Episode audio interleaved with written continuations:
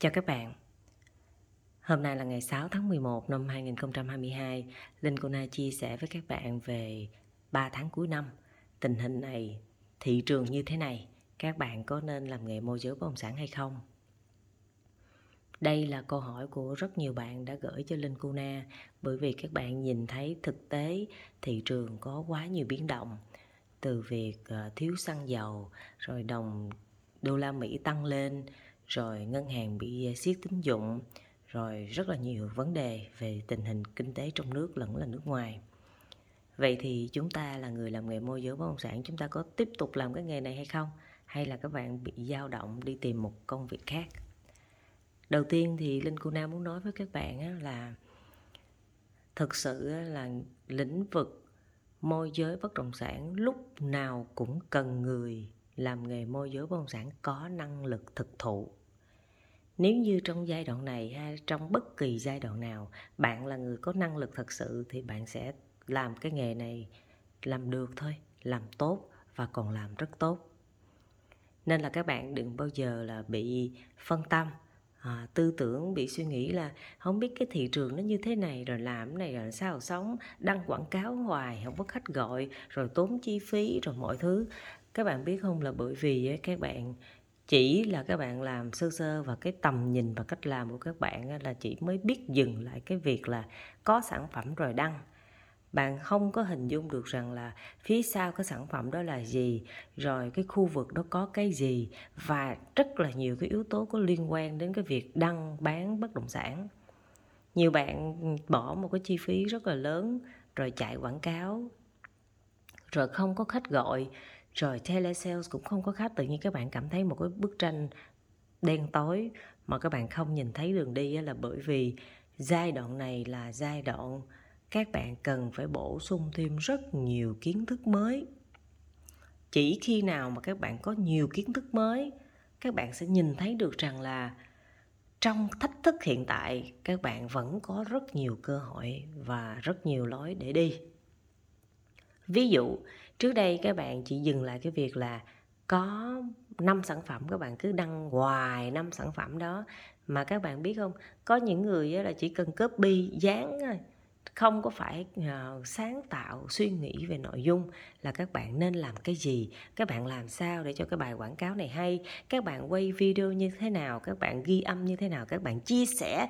Nói chung là các bạn làm những cái gì để làm sao mà khách hàng người ta tiếp cận đến cái quảng cáo của các bạn bằng nhiều cách, chứ không phải bằng một vài cách như bạn đang làm ở hiện tại. Những gì bạn đang làm ở hiện tại, bạn bị chi phối bởi rất nhiều thông tin tiêu cực và bạn không dám có một cái sự bứt phá và cũng như là không dám xây dựng thương hiệu cá nhân.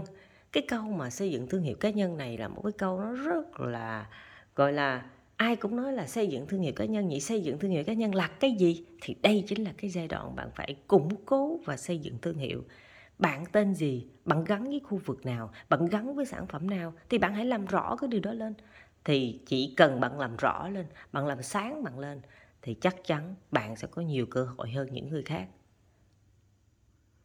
Làm môi giới bất động sản mà bạn chỉ dựa vào cái quảng cáo tức thời chi tiền tốn tiền rồi làm những cái kênh rồi uh, nào là sử dụng những phần mềm rồi spam tin rồi này cái nọ. Những cái đó rất là tầm thường những cái đó là những người bình thường tầm thường người ta đã làm được rồi. Bạn là ai? Bạn có khác biệt gì với họ hay không? Bạn có dám đứng ra để bạn nói bạn giới thiệu một cái sản phẩm với một cái ngoại hình của bạn ở hiện tại với giọng nói của bạn ở hiện tại? Bạn có lưu loát bạn có linh hoạt bạn có tự tin khi mà bạn đứng bạn chia sẻ về cái bất động sản bạn đang bán hay khu vực bạn đang làm hay chưa? Nếu có thì bạn hãy làm thử đi. Bạn làm thử đi rồi bạn sẽ thấy bạn sẽ gặp những cái vấn đề gì. Và khi mà chúng ta nhìn thấy được những vấn đề chúng ta đang gặp phải thì đó chính là cái lúc mà giúp cho các bạn trưởng thành. Chứ không phải vấn đề là các bạn uh, phụ thuộc vào thông tin thị trường phụ thuộc mấy cái đó không có xuyên nhê gì hết mình nói cho các bạn biết, dù thị trường có như thế nào, vẫn có rất nhiều người trong thị trường có nhiều tiền và cũng có rất nhiều người đang rất kẹt tiền. Vậy thì họ muốn thanh khoản bất động sản, họ muốn bán cắt lỗ hay họ muốn đầu tư, thì cái cơ hội này vẫn luôn luôn có. Dù thị trường có khắc nghiệt cỡ nào, vẫn có cái điều này xảy ra. Bởi vì mình đã làm nghề này đến năm nay là năm thứ 15 là đã nhìn thấy rất nhiều bức tranh khác nhau trong nghề và mình đã trải qua rất nhiều biến động trong nghề. Và mình thấy một điều rằng chỉ cần chúng ta xây dựng được một thương hiệu, và thương hiệu đó gắn liền với bất động sản, gắn liền với những tố chất, những tính cách, những, gọi là, những trải nghiệm, những kinh nghiệm, những cách nhìn, những cái gì mà người ta chỉ cần nói tới bạn là người ta biết bạn là ai, bạn làm khu vực nào, thì dù thị trường có như thế nào, bạn vẫn bán được. Vậy thì nghe xong postcard này, bạn hãy nhìn lại bạn đã thực sự dốc tâm, dốc sức để bạn làm bạn làm thực sự tốt chưa? Hay bạn còn đang, gọi là, lơ tơ mơ? Hay là bạn chỉ đang phủi một vài lớp bụi rồi bạn nói bạn mệt quá? Trong khi đó người ta đã đi vào sâu sâu sâu sâu và người ta đã tìm kiếm được rất nhiều cơ hội khác. Cảm ơn các bạn đã luôn ủng hộ podcast của linh cô na chúc các bạn có một ngày mới thật nhiều bình an, hạnh phúc và thật nhiều may mắn nha. Chào các bạn.